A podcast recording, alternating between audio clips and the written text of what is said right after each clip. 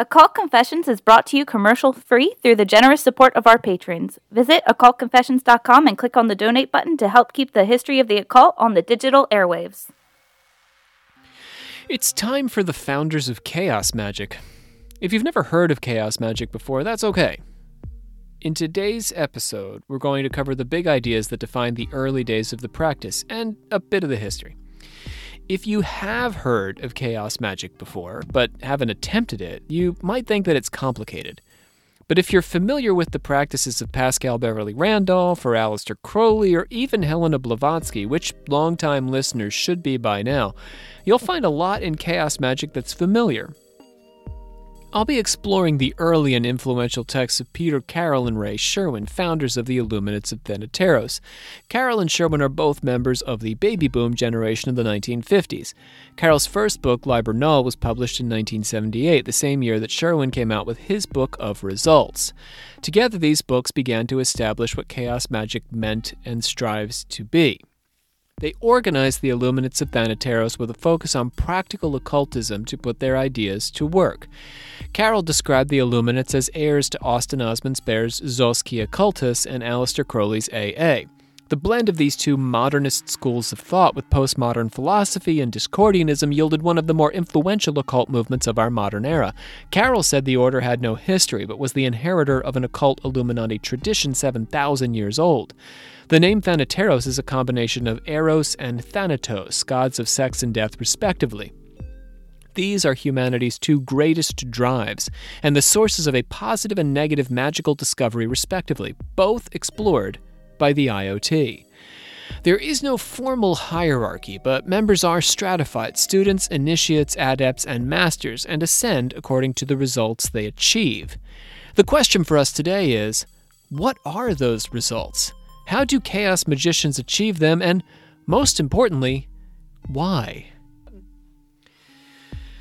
My name is Rob C. Thompson. I am Doctor of Things Occult and Supreme Hierophant of our Alchemical Actors. I am joined by our Grand Master of the Order, Olivia Literal. Hello. Ready for this chaos and magic? I love chaos and I love magic. So just put them together. We'll see what happens. We've got Savannah Verrett as well, our sister of the eighty-fourth Hello. Degree. Um, also, do not forget that I am an expert on mechanical birds as well. I I feel like... Yes, yes and conspiracies related yeah, there too. Definitely. That's me. We're the members of the oh, secret, secret order, of order of alchemical, alchemical actors, actors do solemnly commit ourselves, ourselves to a full and, and honest, honest telling, of, telling of the history of the occult, occult as far as, far as, as we know it. it.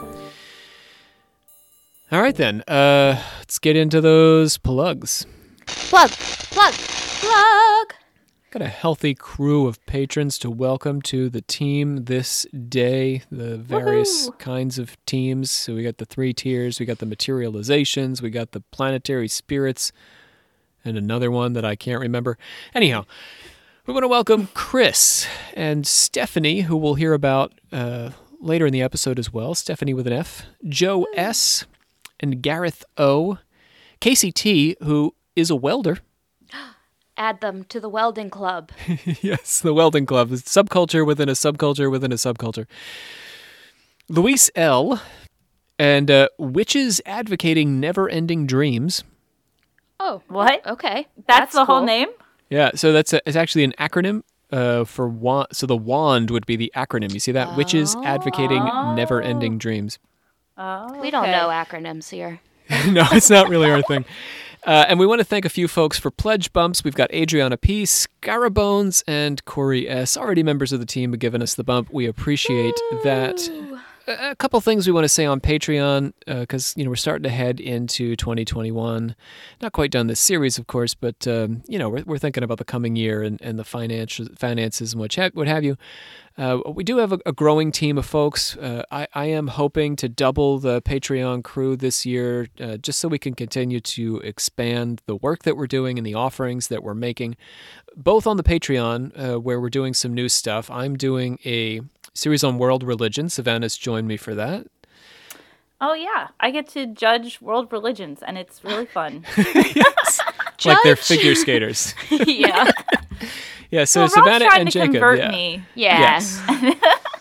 Savannah and Jacob are, um, uh, yeah, I'm, I'm describing a world religion to them per month, and uh, at the end of each episode, they get to say how converted they are to that mm. religion.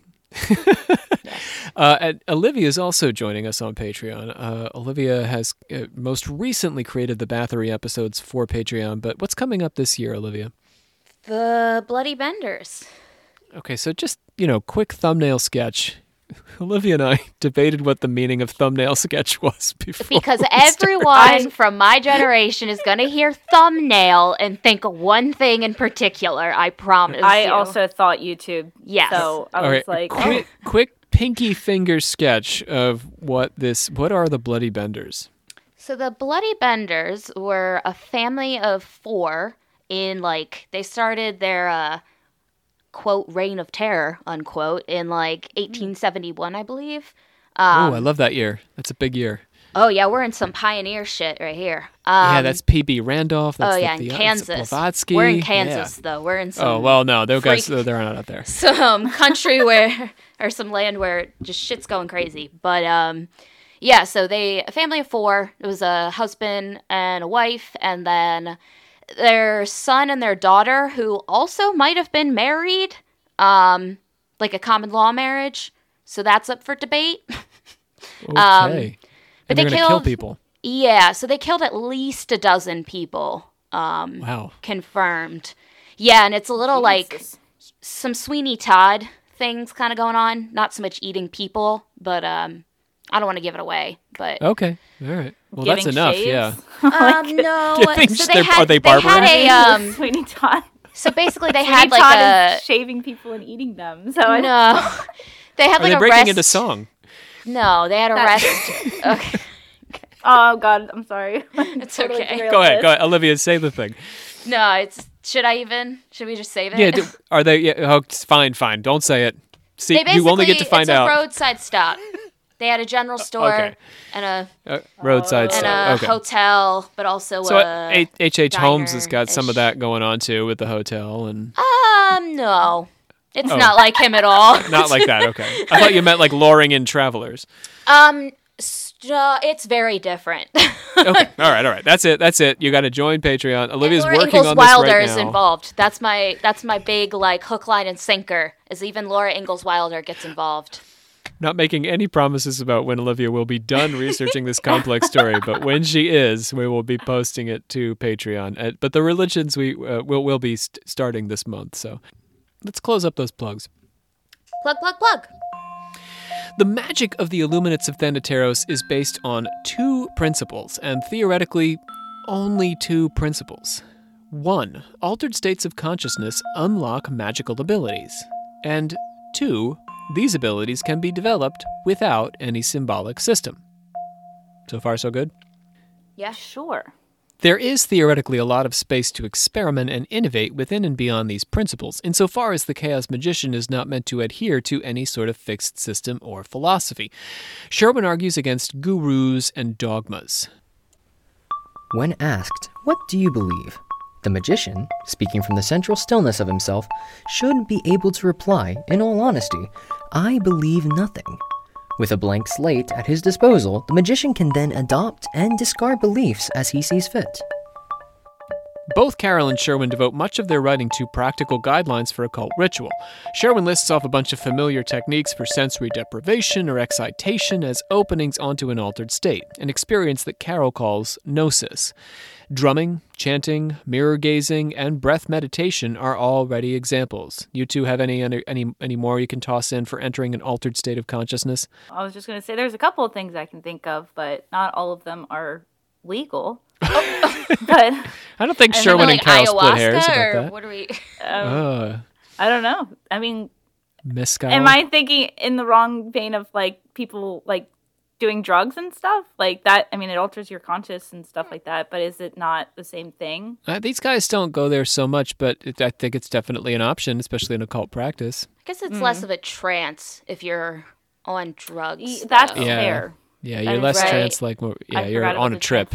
I would argue that Savannah um, enters a trance anytime she's playing video games until four a.m. Just like yeah. running just on. Like last night? Yeah, just muscle memory, just going. I think that's sure. like a trance. Too.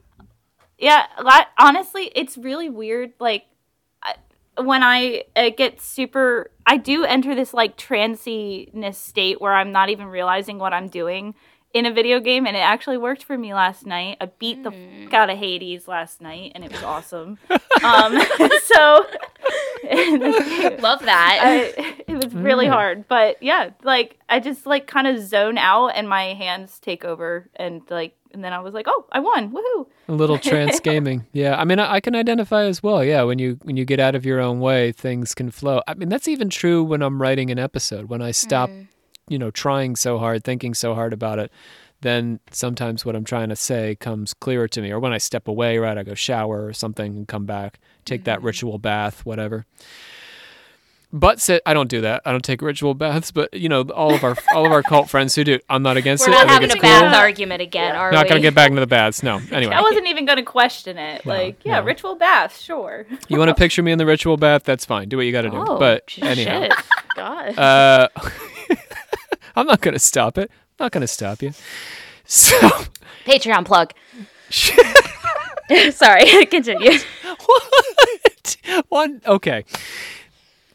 Going to leave that where it is. Okay, so Sherwin says, the individual should experiment with as many techniques as he or she can find or invent in order to immediately discard those which are obviously not suitable. So if Savannah can enter an adequate trance state gaming, then in theory... that's what she should be doing. You got to use what works mm-hmm. for you. Oh, yeah. All the video games, then. I'm sure chaos Rob magicians told, are Mom, screaming Rob at us. Enabling. Right now. I have to. yes. Yeah. Rob told me that in order to do chaos magic, I have to play video games nonstop. yes. Like... Oh, yeah. That's a good reason for anything. Carroll is a bit more prescriptive, but only a bit. Carroll's method is a basic mindfulness meditation. Practitioners remain still, they breathe in a controlled fashion, and they attempt to clear their minds completely. The practitioner fixes their attention on a meaningless object with an hours-long stare having no particular intention. Moving from meaningless to meaningful objects, the practitioner will learn to discover occult secrets in time. Similarly, the practitioner can focus attention on a single sound in an effort to develop spells. I love that. Finally, the practitioner can focus on an image projected onto the mind's eye, which is the root for creating sigils. But let's not get hung up on sigils just yet. Save that thought for just a moment, and we'll come right back to it. All right, can you wait? Yep, I guess. Practitioners, reluctantly, practitioners learn to shape their own affective response through laughter and non-attachment. The capacity to laugh at all things, no matter whether actually funny, neutral, or horrific, opens the door to detachment. So you got to be able to laugh at literally everything, even like an episode of Friends. Oh. Oh, no. Sorry Harsh, to all the Friends on the, viewers out yeah, there. Whatever. I mean, I'm good luck always to you. Sunny elitist, so. I didn't even know Friends was, like, competing with Always Sunny. No, that doesn't seem like they're in the same arena. So. You know, I feel like they might think it is, but it's not. Another way to cultivate this attitude is to drop habits and adopt habits at random without any intended consequences. So you, like, smoke for a day. And then never again. These are things my therapist would be what? concerned about. If I just like started doing this, she'd be like, you're not okay. I'm a sex addict today. I had sex with fifteen people and now I'm celibate. Yeah. It's sort yeah. of, I feel like there aren't go. enough habits in the world to sustain oh, that shit. kind of chaoticness. There's a lot Maybe of I'm, habits. I, I guess yeah. that's fair. You could chew on pen caps. You could... Uh, oh. Lick pens. Put on anything. You could... really? So, are you just using the day as an example, or is it literally like just for a day, or it can't just be for like a week or something? Well, you have to be able to drop it and pick it up at, at random. You have to you be able to just oh, totally quit. So, so it isn't even like so. You're just using the day as an example, but they could do it for like an hour and they'd be like, "Fuck it, I'm done." Yeah, you could pee in the shower for months and then just never again. Okay. Okay. Oh, yeah, I guess. You know, there's a whole world of possibilities I'm not even thinking of. Yeah, as long as it's randomized, it's all good. And and in all this, and I'm talking about being randomized and talking about laughing at everything and having a sense of humor, we can feel echoes of Discordianism. The ability not to hold anything too sacred or take anything too seriously is a step further than the chaos magician's refusal to accept any gurus or dogmas. This is just bringing it to the next level. Chaos magicians are, like the Discordians, inspired by Eastern traditions. The notion of detachment is distinctly Buddhist, and laughing at reality in an effort to distance yourself from it and see through it feels like a lesson straight out of the Principia Discordia. It is a mistake to consider any belief more liberated than another. It is the possibility of change which is important. Every new form of liberation is destined to eventually become another form of enslavement for most of its adherents. Liberating behavior is that which increases possibilities for future action. Those who self-righteously value their own contradictions are mighty on this earth. Acceptance and living without restraint I will call the highest virtue. To liberate yourself, destroy things sacred to you. Put a brick through your T V, or perform an act that would otherwise repulse you. So yeah, Savannah, you gotta toss that video game machine right out the window. Oh, Bust but how am I supposed to get into my trance state if I don't have my Switch? Uh, I guess I could destroy my Xbox. I mean, yep, things sacred to you, right? So you would have to, like, pick up, you know, tweeting misogynist things. Savannah. Shit. Yeah, Olivia, you would have to shave your armpits. Uh, that, man. I would have to start eating, I don't know, beef and no, stuff. No, like Twinkies. American cheese. Like straight up, like, yeah, like Kraft American cheese. The beef and Twinkie sandwich with American cheese. Ew. Mmm. Oh, yeah, God. so so do things that would repulse us. So... So, in order to do chaos magic, they're saying that you have to live like this all the time. Like, you can't live a normal life some of the time and then do this some of the other time. Well, like, I think in theory, Savannah, like, if you break the sacred thing, you know, break the sacred principle, then you've done it and you can move on. You don't have to, like, be constantly eating Twinkie beef things and shaving oh. your armpits and breaking your machines. So, this isn't necessarily a lifestyle. It's just a way to break into this thing? Yeah, you got to break on in. You oh. got to liberate yourself from your sacred cows. Okay, well, I'll break my Xbox, and then after I break them through, I'll go buy the I feel like you're subverting the system there, but yeah. uh, unearth the darker sides of human nature and seek to satisfy your bodily impulse for transcendence, to become one with something greater. Commit yourself to anathemism. It, it quoted, uh, the, the definition of that is, examine everything you believe, every preference, and every opinion, and cut it down. The only clear view from the top to, of the mountain uh, of your dead selves. So you have a mountain of dead selves that you climb up, and you look down on all the wreckage that you've created of your personalities.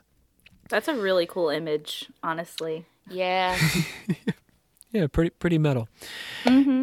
Chaos magicians are interested in what, as a performance scholar, I would call flow, F L O W, flow, the flow experience. Only when something is done for its own sake, without what they call lust of result, which is actually an Aleister Crowley idea, is it possible to execute magical acts. Lust of result is a desire for a specific reward. The magician has to be guided by a desire to do the ritual for its own sake. This isn't at all unusual. The same can be said for successful artists, athletes, and even podcasters. We can't be caught up in the result if we're going to be enjoying doing the thing in the moment. We don't can't want something specific out of it. You see what I mean? Yes.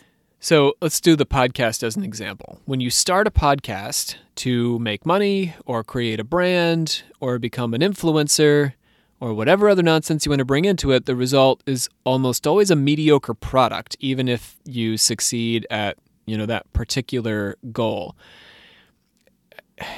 I'm going to go ahead and let myself, you know, riff on this just a, a bit, because I spend a lot of time listening to different podcasts. Some I get into, some I don't. I hear things that get me a little annoyed when I listen to some podcasts.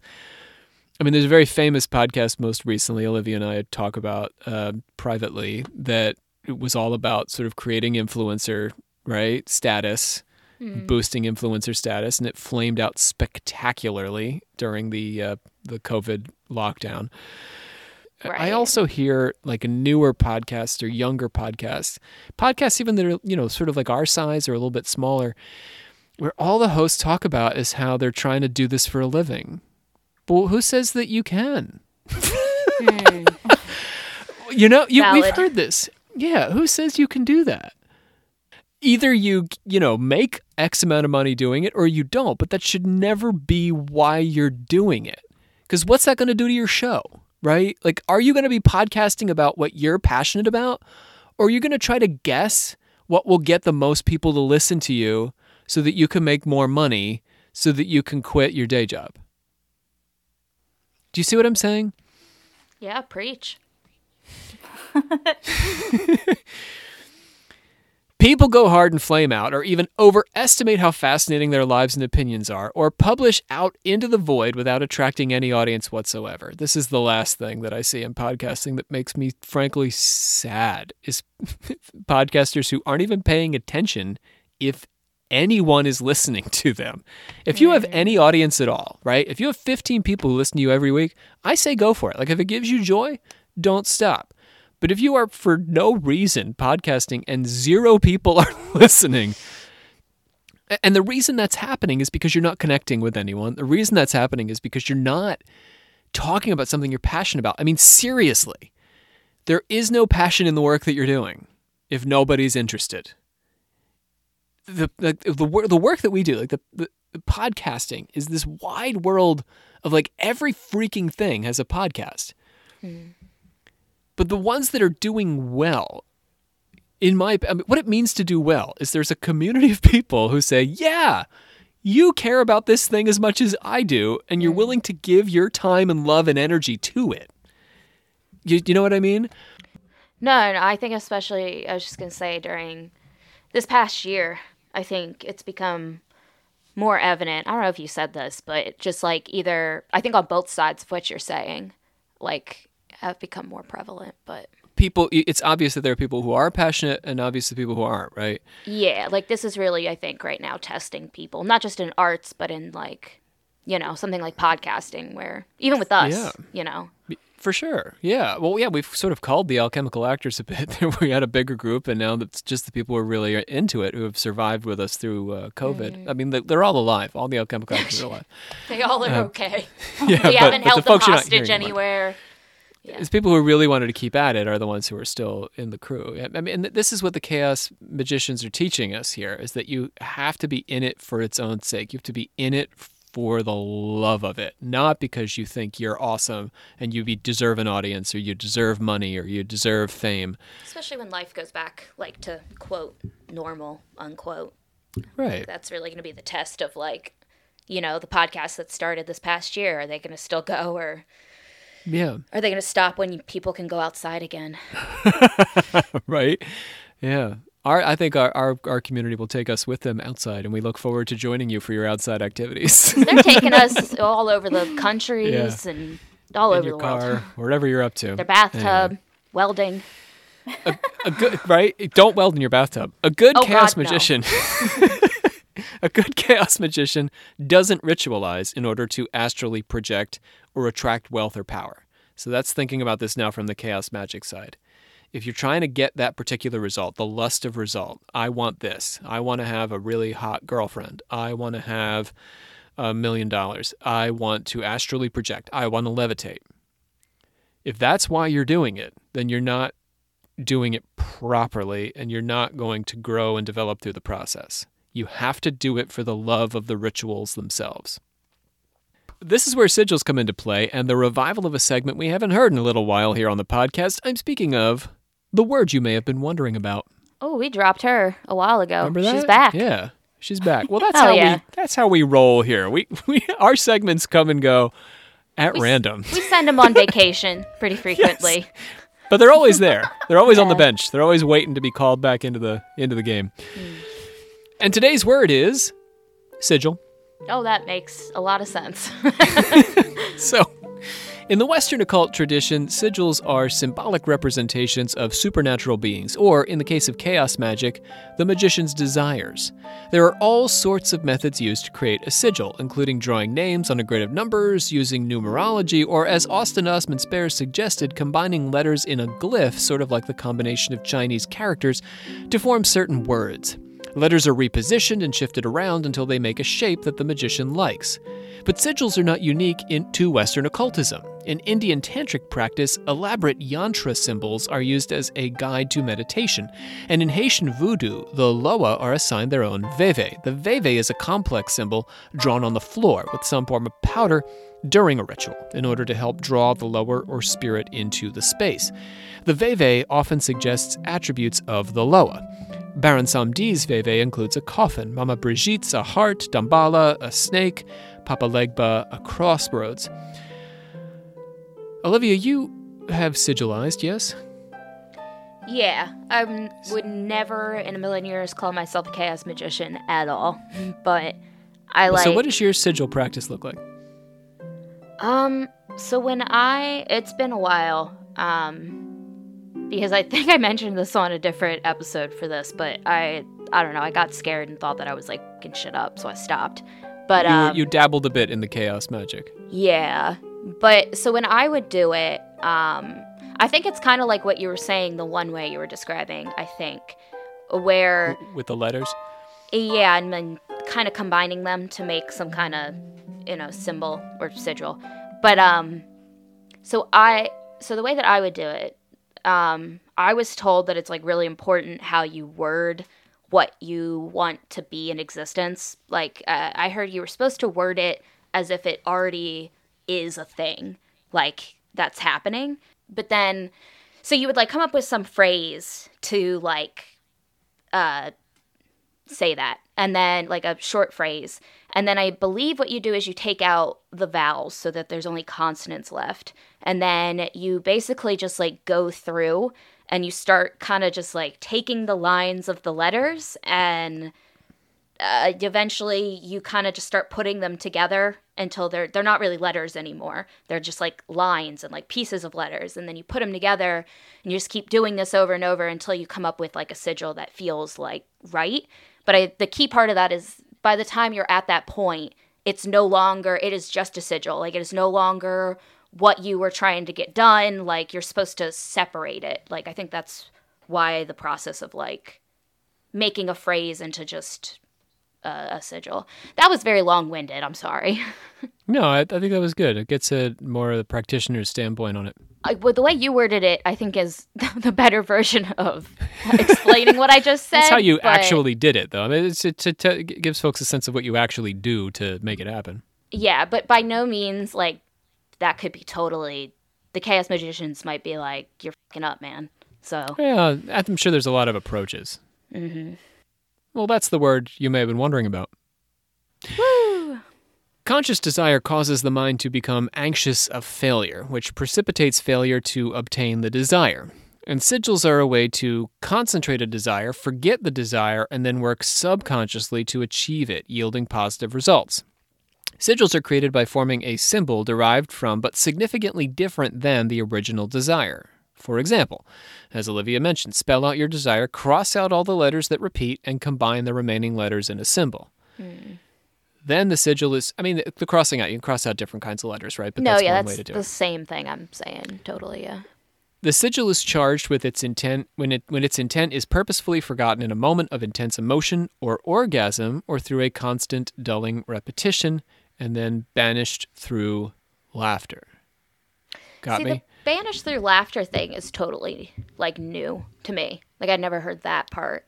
But also when I was, like, would read stuff, I think it was really up for debate on how to, like, banish a sigil or, like, what to do when you're done with it.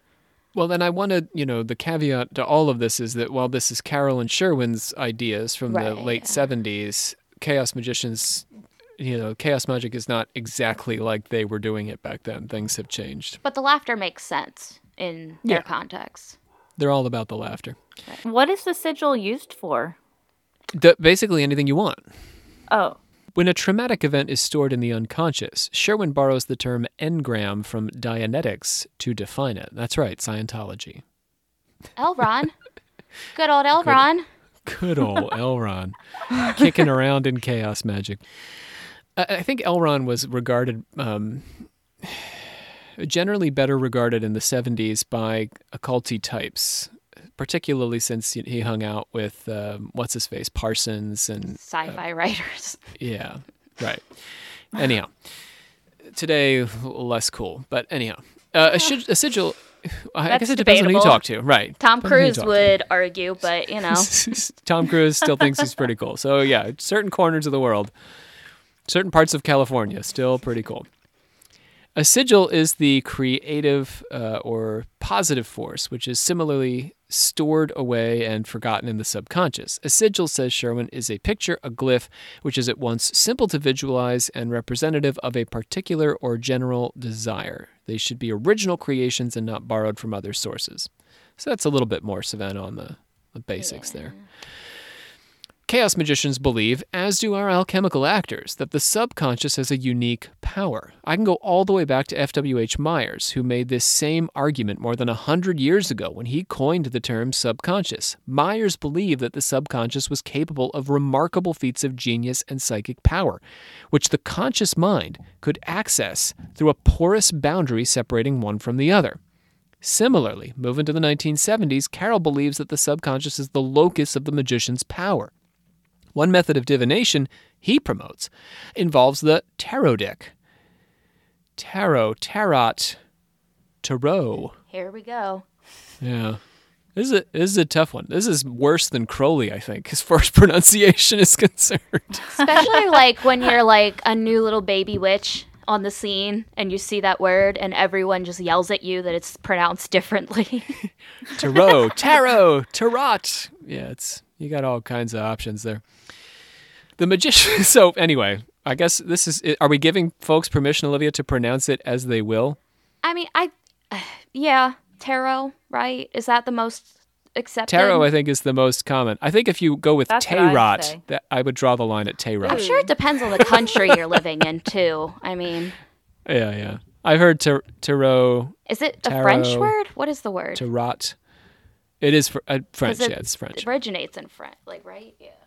Yeah, so I believe that the t- the, the last T would be silent. Yeah. Anyway. Uh, who, uh, anyway, we're, yeah, we're not, here on Occult Confessions, we certainly do not ascribe or, or commit to any pronunciations, nor will we. Say it how you any, want, yeah. We don't care. Say it how you want, yeah. We're here, we're here to give you permission to say it how you please. We get it.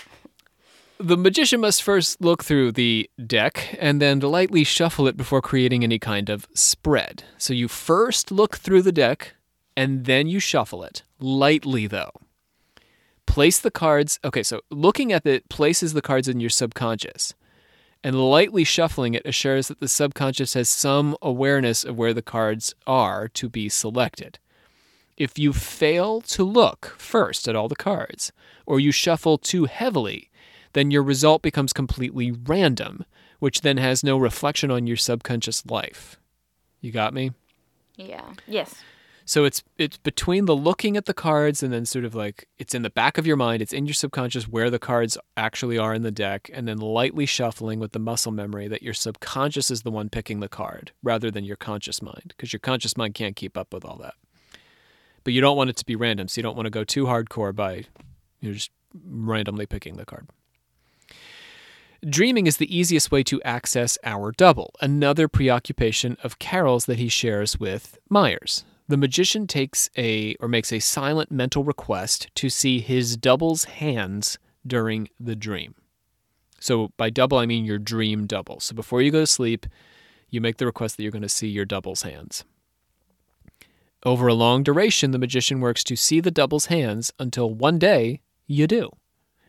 Then the magician sends the double to a familiar location and eventually works up to be able to send the double anywhere at any time. Now, I want to talk about this with you guys in a second, but let me just get to the connection with Myers.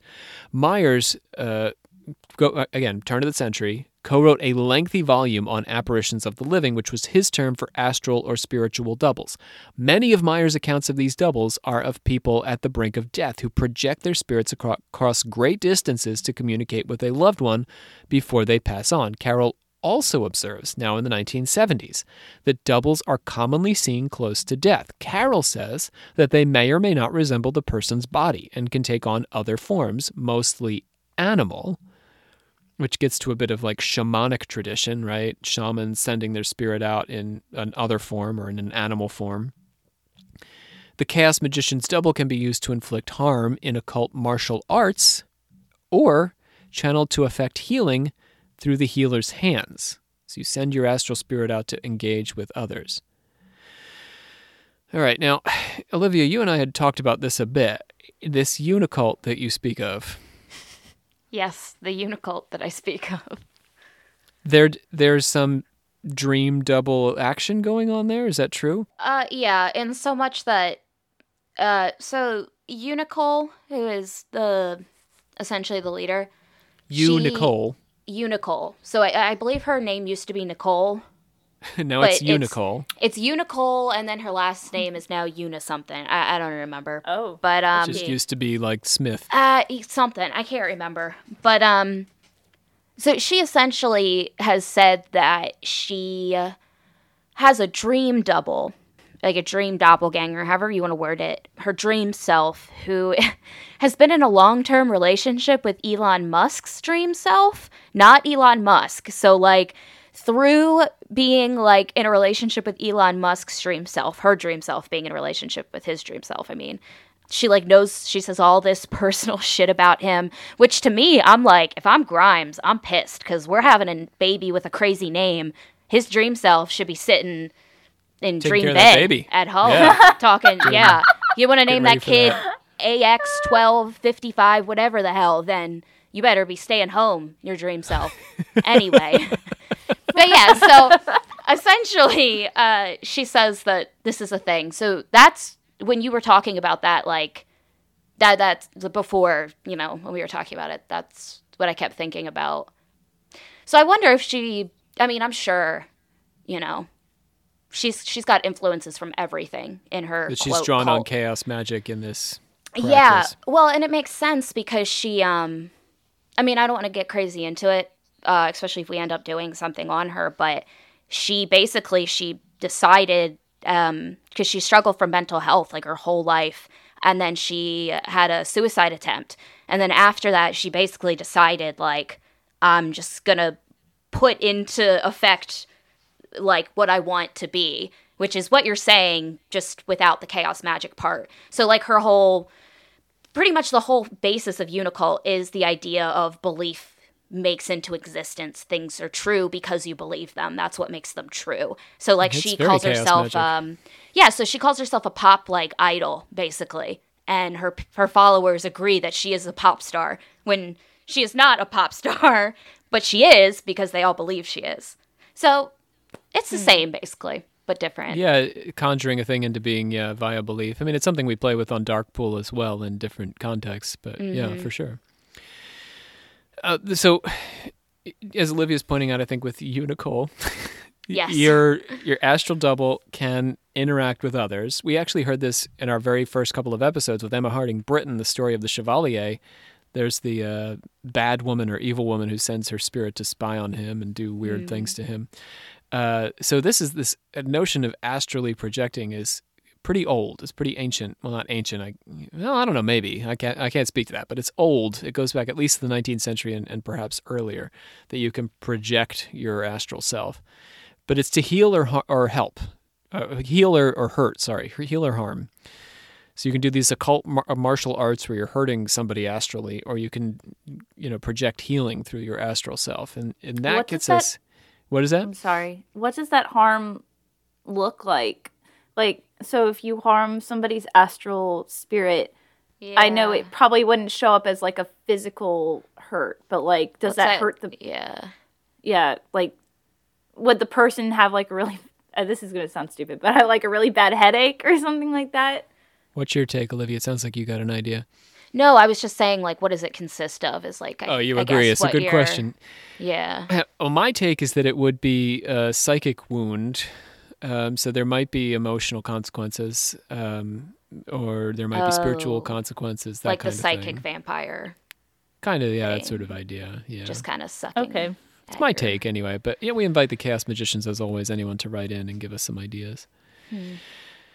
Uh, so the references to healing and harm uh, lead us to a conversation about white magic and black magic. So let's get into white magic, black magic, and chaos.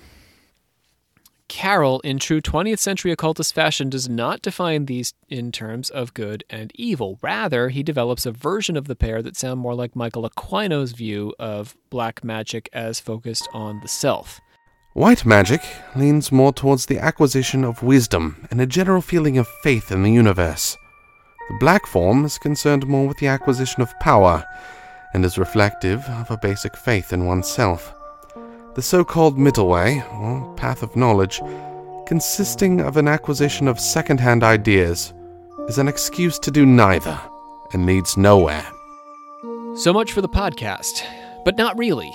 Carroll is actually tapping into a long tradition that spans cultures. In Ecclesiastes, traditionally attributed to Solomon, the author writes, "For in much wisdom is much sorrow, and he that increaseth wisdom increaseth sorrow." And the Taoists, who inspired the Discordians, argued that academic learning was a completely ineffective means of discovering the way. So Carroll is clearly very literate himself, and his reading of various occultists, including Crowley, Spare, the Discordians, and the Gnostics, is evident. What Carroll is saying is study in and of itself is not enough to constitute a path. A path involves work. To borrow from Blavatsky, the soul must be developed through effort. That effort is not reading, but doing. Ritualizing for a chaos magician. This is, at least in part, why I launched our second podcast for the Alchemical Actors, which is our Darkpool project, so that we could spend time not only learning, but doing and sharing that action with our community. Gotta keep doing stuff, you see? Yeah.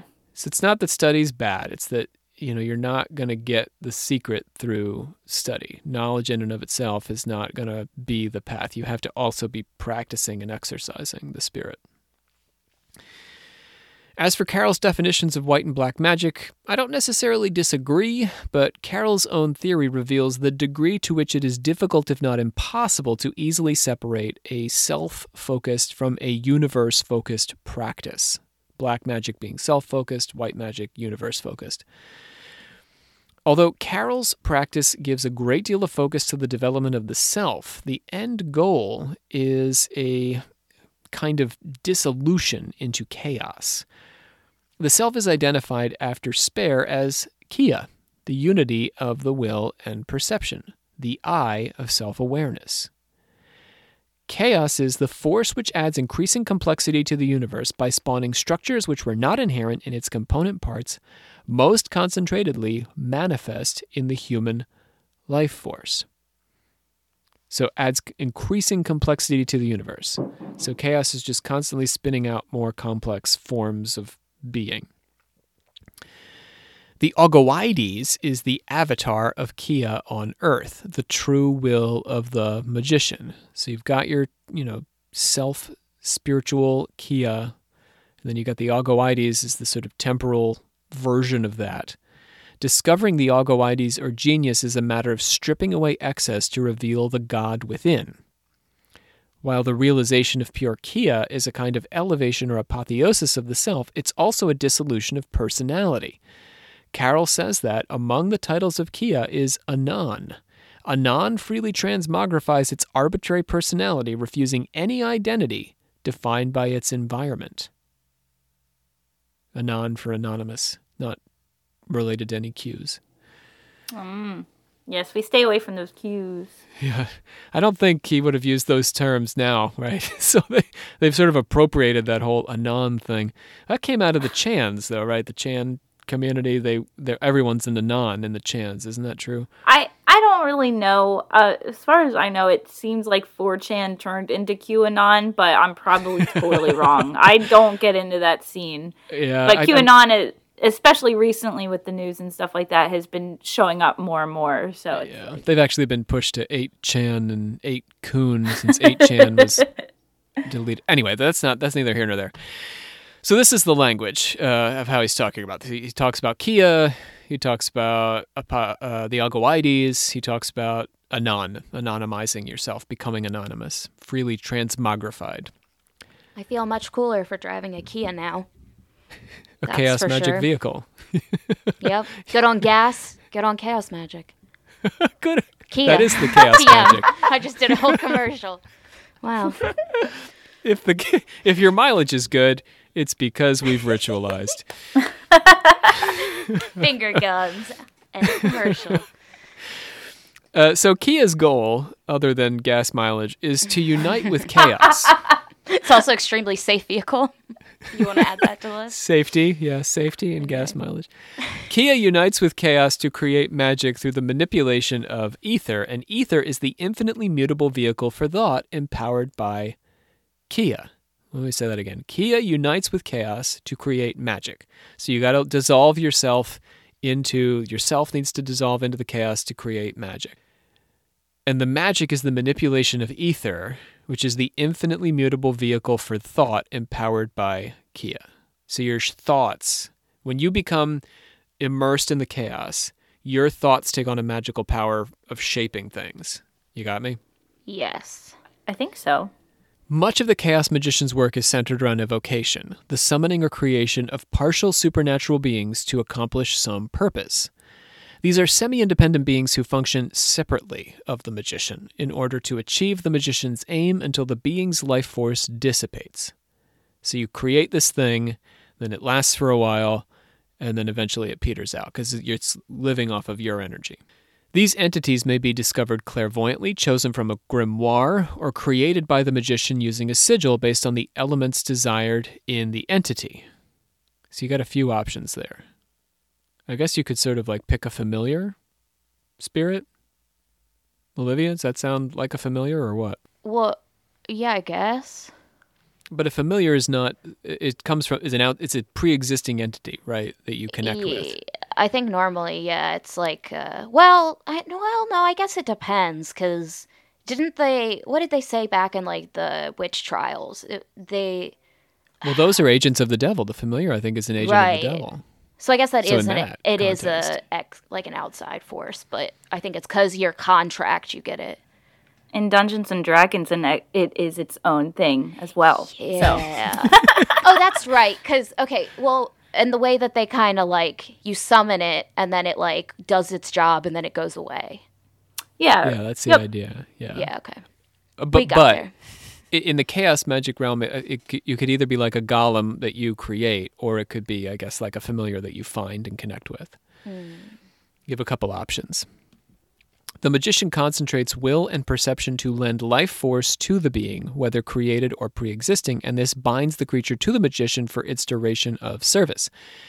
The magician's will, uh, in Carroll's own words, is not willpower, virility, obstinacy, or hardness. Rather, it is unity of desire. So you want to have this concentrated unity of being. You don't want your being to be casting off in different directions. You don't want to have this sort of paradoxical inner fight over your desire, inner war. You want to be fully committed to getting that desire. After the entity has served its purpose, the familiar spirit or whatever you want to call it, uh, it must be banished or exorcised in a ritual fashion proportionate to the ritual that brought it into being. So if you're going to go through a whole thing and have a ritual bath and, you know, set your roof on fire, you're going to have to, you know, rebuild that roof and uh, drain the bath. I don't know. You got to do a whole thing. It's got to be proportionate. Oh, so that that's how you get rid of the familiar. So you do this, like, crazy ritual, and then you basically have to do the thing in reverse in order to get rid of it. Well, I mean, I'm making that up a little bit. You have to do a thing that's as big as the thing that you did to get it into the world. Oh, okay. Gotcha. You can't just do a little thing and piddle it off. It has to be of the same size. Okay, that makes sense. Evocation can be achieved by supplication and prayer done to exhaustion, a rite of terror apparently created by Catholic priests performed in a cemetery, or an orgasm. So these are your options to evoke a thing. You can either pray until you pass out, mm-hmm. get some Catholic priests, head to the cemetery, do a thing. That's my personal preference if I have mm-hmm. to get something done. Mm-hmm. Or you can have an orgasm. Also fun, though. Don't get me wrong. But if I have the option of doing chaos magic by calling some Catholic priests, I'm going to go for that one. That does seem pretty metal. Yeah. Hey, Father so-and-so. Uh, so I'm doing chaos magic in the cemetery. And he's like, I thought you'd never ask. Been waiting here. No one asks the Catholic priest to come do chaos magic in the cemetery with them anymore. Can you bring a couple friends, though? Because I actually need a few of you guys. He's, what they're do they all do? There waiting. They've been waiting for this. What do they do in the cemetery? Oh, don't they? Hang on, I, don't I think know. That is the real question, Savannah. The Rite of Terror. So yeah, this is based on uh, something that well, some Catholic priests did in the cemetery. Right. Sexual fluids or blood, preferably one's own, can imbue a sigil or talisman with power. Carroll says, in works of invocation, nothing succeeds like excess. So you can't do too much. You can't have enough priests, friends, if you're getting this done in the cemetery. Can't have enough gravestones. Go big or go home. Sherwin believes that evocation is also necessary to purge demons, which, which aren't actual independent supernatural entities in the tradition of our Evil Spirit series, but rather indwelling aspects of the magician's own subconscious. For the magician, the easiest way to become acquainted with and to destroy the subtle tricks of the mind which prevent him from working to capacity is to personify them as demons, each with its own name and sigil. Each magician must write his own grimoire, his Book of Results. Using demons borrowed from mythology is not effective. The Book of Results is a kind of journal kept by the magician. In it, they record not only the personal demons they seek to purge, but an oath they make to themselves. The magician begins the personal transformation identified in the book with a seven-day retreat. By identifying faults as entities outside of the magician's own ego, Sherwin's ritual sidesteps the ego's commitment to hold on to these demons and makes it easier for the magician to eliminate them. So you can't just say, I have this fault or that fault. You know, I, I play games too late at night or I smoke too many cigarettes or whatever. You have to personify them. You have to give, make them an actual demon, the demon of late night gaming. And then you have to exorcise that thing. That sounds kind of scary. Yes, it does sound a little frightening. If I had to picture that, I'd picture a giant video game controller. Like, that would be the demon bashing you. All right, over I'll the exercise head. It tonight, yeah. and then you'll and then you will promptly quit gaming at eleven o'clock every night. Okay. You banish that demon. That's fair. Eleven o'clock still seems pretty late. Oh, does it? Okay, ten. Yep, that works. Yeah. In, ad- in addition to sigils and demons, the chaos magician can create talismans and amulets through what Carroll labels as sorcery. So sorcery and chaos magic is the creation of talismans and amulets. It's, it's nothing else. Talismans are objects to aid in a particular task and are charged by evocation, which we've gone through. Amulets are semi-sentient and require the evocation of an etheric being. Fetishes are amulets created by a group or tribe and used over a long period.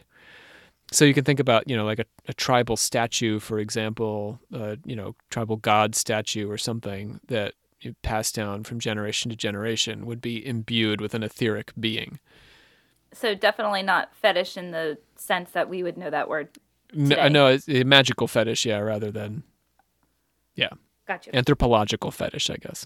Enchantment is done by exposing a victim to direct physical contact with one such object charged to achieve the magician's desire. So you make your amulet, then you stick it in the mail and hope they pick it up. A powerful means of achieving these various magical goals is sex magic. Participants prepare with the death posture, laying very still. So first you got a plank on the ground. Then you have to build to orgasm, focus on a subject for inspiration or sigil, abandon it to the subconscious at orgasm, then remaining vacuous but alert afterwards, period. That sounded like I had more, but I didn't. That's all I have to say on that. Yeah, you really built that up. Well, isn't it enough, though? So you, you build to your orgasm while laying still on the ground, which sounds difficult, actually. So are you not allowed to, like, touch yourself or, like, I mean, I mean, you I have guess, to. Saying, yeah, I was about to How say. How the fuck else are you? But it, but then you're not still. You gotta stay. You could. Yeah, I guess you can do it, but you gotta be real. How do I rigor mortis and also masturbate. I'm so confused. you gotta, you can book? do it a little, but no, keep the movement to a minimum. Because you're dead. Or some, well, yes, you're doing the because you're trying to be a corpse. You're, yeah, you're uniting death and, and sex there. All right. There's also for a, pro- a process for sexual exhaustion, which was suggested by Aleister Crowley, uh, who is, by the way, all over Carroll's book, but so sad for Crowley, never directly cited. He just is one of those historical figures. Don't need to cite him anymore. We just assume he's there.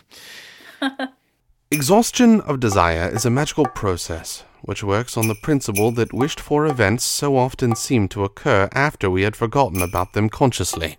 The rise of chaos magic is a very early sign of the coming eon. Like Blavatsky, Carroll is concerned with the progress of a series of ages.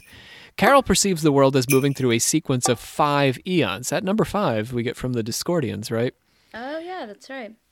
The first was the age of shamanism and magic. The second, paganism. The third, monotheism.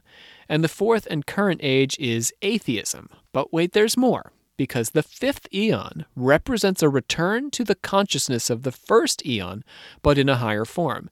So I, I mentioned shamanism just a second with the animal spirit uh, a bit ago.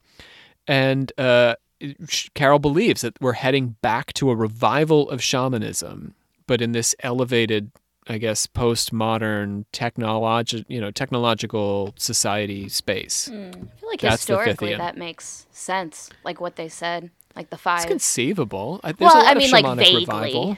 Yeah. yeah I, well, I just mean I, all of it. Like even oh, yeah. starting oh, with yeah. shamanism, moving to paganism. Like historically, that like kind of matches up. It's a pretty up. good progression, and I think there's something to be said that we're in a return to shamanism moment. I mean, you think about New Joe Agey. Rogan and his obsession with psilocybin, and yeah, know, I did a whole episode on D M T, yeah, right? and yeah, yeah. It's it's the a lot of people are talking in shamanic terms, and I personally would say that a lot of what the shaman was doing, moving into altered states and stuff, is part of this, you know, what we've been talking about, the subconscious connection between chaos magic and early occult, you know, early modern occultism, the mesmerists mm. of the eighteenth century and the spiritualist mediums. All this can also be traced back to the shaman. So mm. I, I do think there's a revival of shamanic practice. Chaos philosophy will dominate in this fifth eon, and psychic powers will be looked to in order to solve our problems. But as many of us, at least in America, have begun to suspect, we are headed for dark times first. In the end, no level of persecution could stave off the inevitable ascendancy of atheism. Now it is the atheist superstates which are supplying the arms and dropping the bombs in support of the hegemony of consumer capitalism or consumer communism. And this is only the beginning. The blind logic of technology and consumerism will cause alienation, disaffection, greed, and identity crisis to rise to such a catastrophic level that the situation may explode into a very destructive war. All right, let's do a little Rob's take here, getting to the end of things. Liber Null ends with a strange statement on the magician's ability to manage their own reincarnation and ensure that they continue on Uh, in their magical development and contribution to humanity. Several rites that Carroll describes that uh, are curious. In the Red Rite, the magician impregnates a young woman with whom he has cultivated a love connection and then kills himself during the first two months of her pregnancy, thereby incarnating in the fetus in her womb. Okay, if that's not your right. cup of tea, that's you can really go extra. with... That's pretty... So, but you could do the Black Rite if you're not feeling that one. The magician forces their spirit into another's body or possibly cohabitates with the inhabiting spirit. Hmm. Little like being John Malkovich, I guess. Scary. Finally, in the White Rite, your last option, the magician concentrates on a sigil, which fellow magicians use to identify them once they have reincarnated, or which will allow them to remember their past when the sigil is happened across in the normal course of their life. But what about if it's a woman? Do you know what I mean? Like, a, would a woman well, then have you're, to... You're, yeah, you're not going to work out that Red Rite, I think, if you're a lady. So you There's automatically a, just can't do that one, I guess. I'll be honest. I mean, Carroll's writing has a kind of like masculinist bent to it, so... Yeah. Mm. Yeah, but you can still do the Black Rite and the White Rite. I'm sure that, ladies, we can conceive of a way of you to handle that Red Rite. We'll, we'll get on that. Let's meditate on I'm that. I'm just trying to make it progressive, you know? We got to keep up yeah. with the times. We'll come up with the feminist version of the Red Right. Well, we'll start thinking about this. Oh, sick. Okay. Anyway. It's, it's our project for after we're done recording. So the reason I bring these rituals up, because they're kind of crazy, but also because they help throw the fundamental logical paradox of black chaos magic into stark relief. While chaos, while Carroll in Chaos speaks about the dissolution of ego in arguments about the arbitrary nature of our personality and uniting Kia with chaos, sort of like Atman and Brahman in a Hindu context. Mm. So much of chaos magic is about self-expression. In the case of these reincarnation rites, the magician is clinging not only to a Blavatskyan soul, but a literal personality complete with the memories of your previous life or lives. Imagine this, right? Like you're just walking down the street and suddenly you see this symbol and you remember your past life. Absolutely. Just comes that would be pretty wild. You. I, that would be pretty wild. That's like worst happen. Nightmare situation for me. Could happen to any of us at any moment. I feel but, like yeah. it wouldn't be that bad. Maybe, I don't know. Olivia's don't know not with it. Savannah's okay with it, sure. If reincarnation exists, I do not need to know about it. And like, like I, like, I don't know. I don't need to be aware of it while I'm on this earth. Like, if I'm aware of it when I'm a soul doing whatever, the f- fine. But when I get back to this earth, it better you want not to forget be, it again. I need to not know. For my own sanity, I cannot know that. For me, this inconsistency can't function as an argument against the coherence of chaos magic because Carroll actually embraces self-contradiction as the key to personal liberation. Mm. The system is self-contradictory while embracing self-contradiction. This is how Carroll can claim that white magic, with its focus on transcending the ego and achieving unity, and black magic, with its focus on empowering the ego, are actually two sides of the same coin. For Carroll, they are, insofar as we are all operating according to inseparable dualities all the time. Hmm. Here, Carroll is drawing on, at the time, cutting-edge continental philosophy. In his critique of language, Jacques Derrida argued that words stand between humans and their experience of reality. You two will begin to have flashbacks to class. We process every moment of our lives by labeling, so that we're always living in a moment removed from the live encounter. These words are a closed system based on binary oppositions. We can't understand evil without good, black without white, up without down. And any attempt to define is trapped in an endless trail of what Derrida calls différences.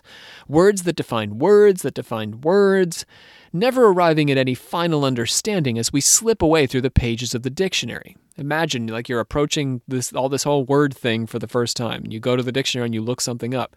We got to look up every word in that definition. But that will just lead you to other words. So you're always trapped inside the system. It's a self-enclosed system. This fluid, closed, self-defining, mostly imaginary world of language is the inspiration for Carroll's chaos magic. Once we recognize the degree to which we have imagined our lives, insofar as, you know, we've created it through language, we can begin to break away from all that we've imagined to discover not only freedom from the system, but a magical ability to manipulate it according to our will. Whew, that's that's that's Liber Null and uh, Book of Results, guys. Well, that was a lot to take in, yeah. to think about. Big package there. Big package to bring home. Mm. I'm still confused by the fact that, like, they're saying that do chaos magic for the love of the ritual, and yet the rituals, you do them in order to get something. Like, yes. You have to forget I, that you want anything, though, to get it. Yeah, I think that is... But, but you go into it wanting something. Technically, it... that's the starting place. I mean, for some rituals, so... yeah. Mm, okay, it just feels very contradictory to me, but... I th- I think that's the that, rub. I guess that's the point. Yeah, yeah. That's, this, that's the trick to chaos magic, is that it is a, a kind of paradox, contradiction. And in the paradox, you achieve these results, but only after you've stopped caring or wanting them. So, but then so you to an go extent, into it wanting it. It's like, ah, well, yeah, know. But to an extent, you sort of overcome that desire through the okay. ritual. So what you really want to do is the ritual. I mean, you have to desire the ritual first and foremost. Okay. Yeah. All right. That makes okay. That makes a little bit more sense to me. Sorry. Yeah, I mean, I, I can almost make the comparison with the podcast. I mean, because I did that earlier. It's it's sort of like, you know, we go into the podcast. Because we want an audience, right? Like we want to talk to people. We want to build a community, you know, and, and we care about having an audience. But when we get into making an episode, we sort of have to stop caring about that and just speak mm-hmm. to people and, you know, explore the topic out of love for the topic and and, and be present, right? And not worried about yeah. what people will think about us too much as we're doing it, and be honest, right? Mm-hmm. We have to kind of put our ego aside too yeah. in order to do it. So it is kind of like, yeah. So the ego okay. kind of like launches us into the project of podcasting, because yeah. we want to get this audience and we want to create this product and we want to be proud of it. But then once we're actually doing it, the ego's got to take a back seat so that we can be honest and, you know, tell the story the way it needs to be told. And, and you guys can be real with, uh, be yourselves, right? And, and not worry about being judged, because if you start to worry about all those things, it falls apart. It's not good anymore. It's not honest. Some people are not, just not going to like it. And I think we had to just right. learn yeah. to get over that. I think it's maybe kind of in a way the same concept. Got to push past it. You got to push past the ego. So I, I get it. I, I get it. But it's com- it is complicated. I, mm. Don't get me wrong. It's a complicated way of thinking this through. If it wasn't, though, it wouldn't be like a spiritual choice. oh, right. yeah. So. Yeah, it's not uniquely complicated. I, I don't want to, yeah, chaos magic is not any more complicated than Buddhism or Hinduism or anything. You know, that all of the, think about the, you know, the freaking Trinity and Christianity. Thinking these yeah. things through and, you know, being present for them is a, a kind of complex spiritual exercise for anyone. Let's gong it into the Order of Confessors, shall we? X X Pyro Girl ninety-three X X. Oh, I love that. she, uh, or they, I should say. Uh, and, and we're actually, I've actually, uh, this morning I figured out this is uh, someone we've been communicating with on Instagram, and a delightful person. Aww. We're making Pyro Girl's uh, workdays fly by and keeping it light, even when things get dark. Thank is you, she a Pyro welder? Girl. Aww. It sounds like. What is your job, Pyro Girl? Maybe she sells fireworks. Who knows? yeah. Okay. All right, now we're going to do something. It could, it's possible, right? Okay.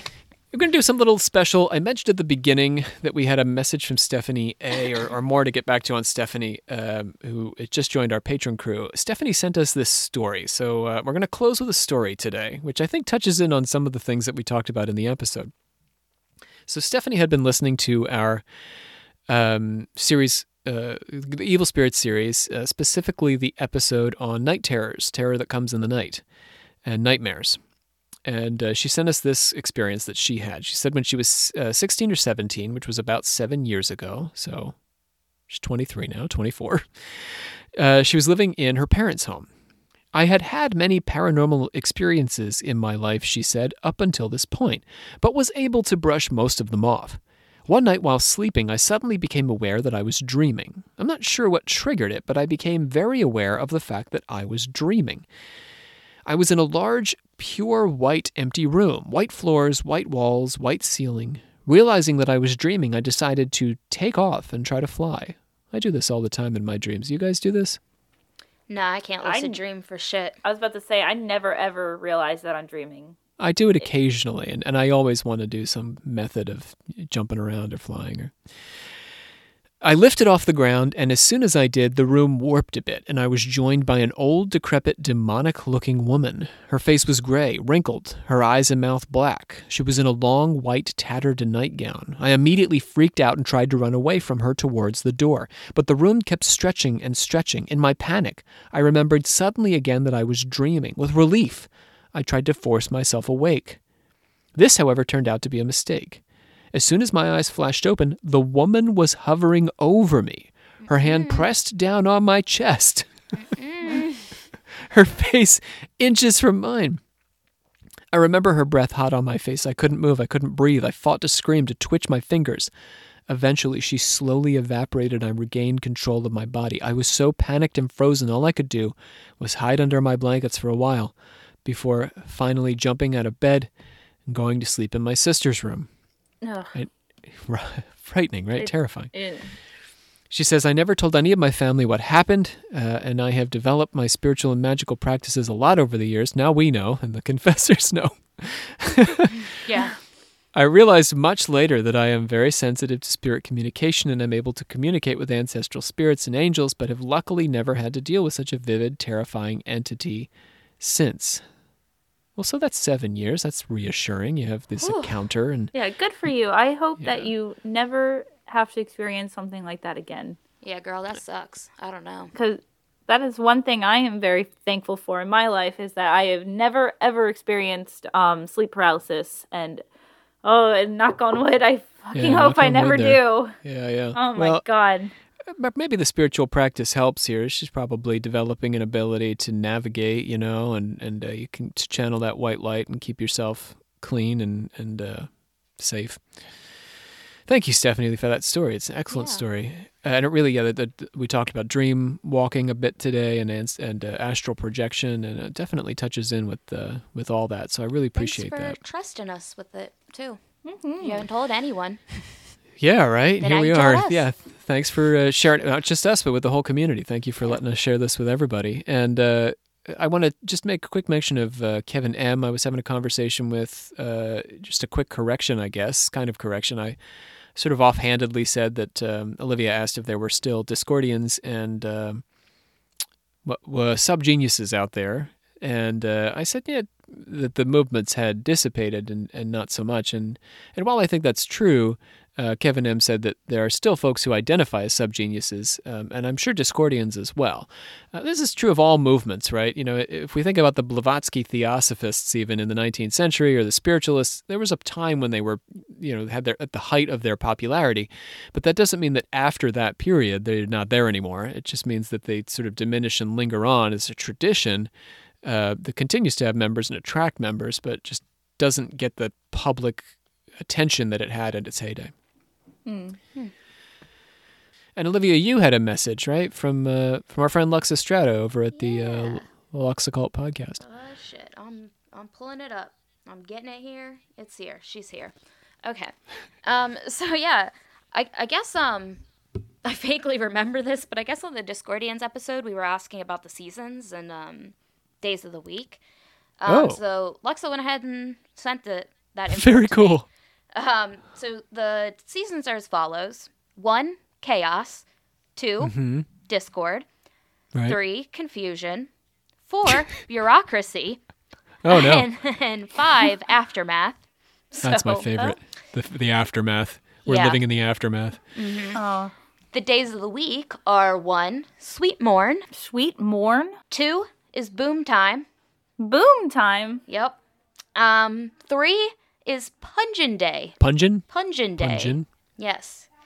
And then four, Prickle Prickle. Prickle Prickle. And five is Setting Orange. Oh, that's my favorite.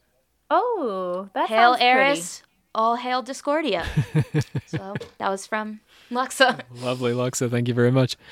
Bring us on home, Olivia.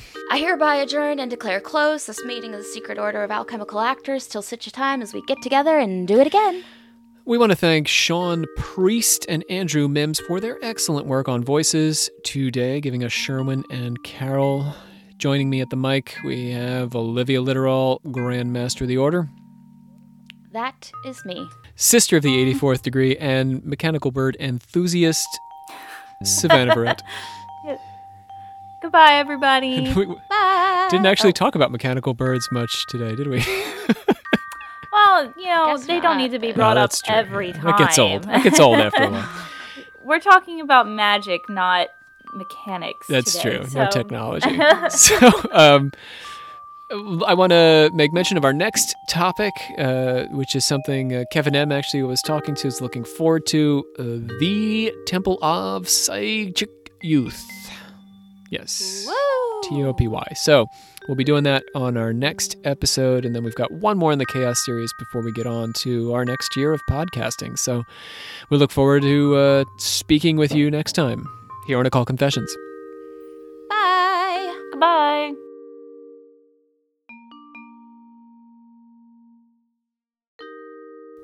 To borrow from Blavatsky, the soul must be developed through... Oh, boy, Corinne is pissed. Uh-oh. She's going to the park to see a little friend. She Short doesn't term. want to go? I'm sure she does, but she's pissed about something. Amen, girl. uh, okay, where were we?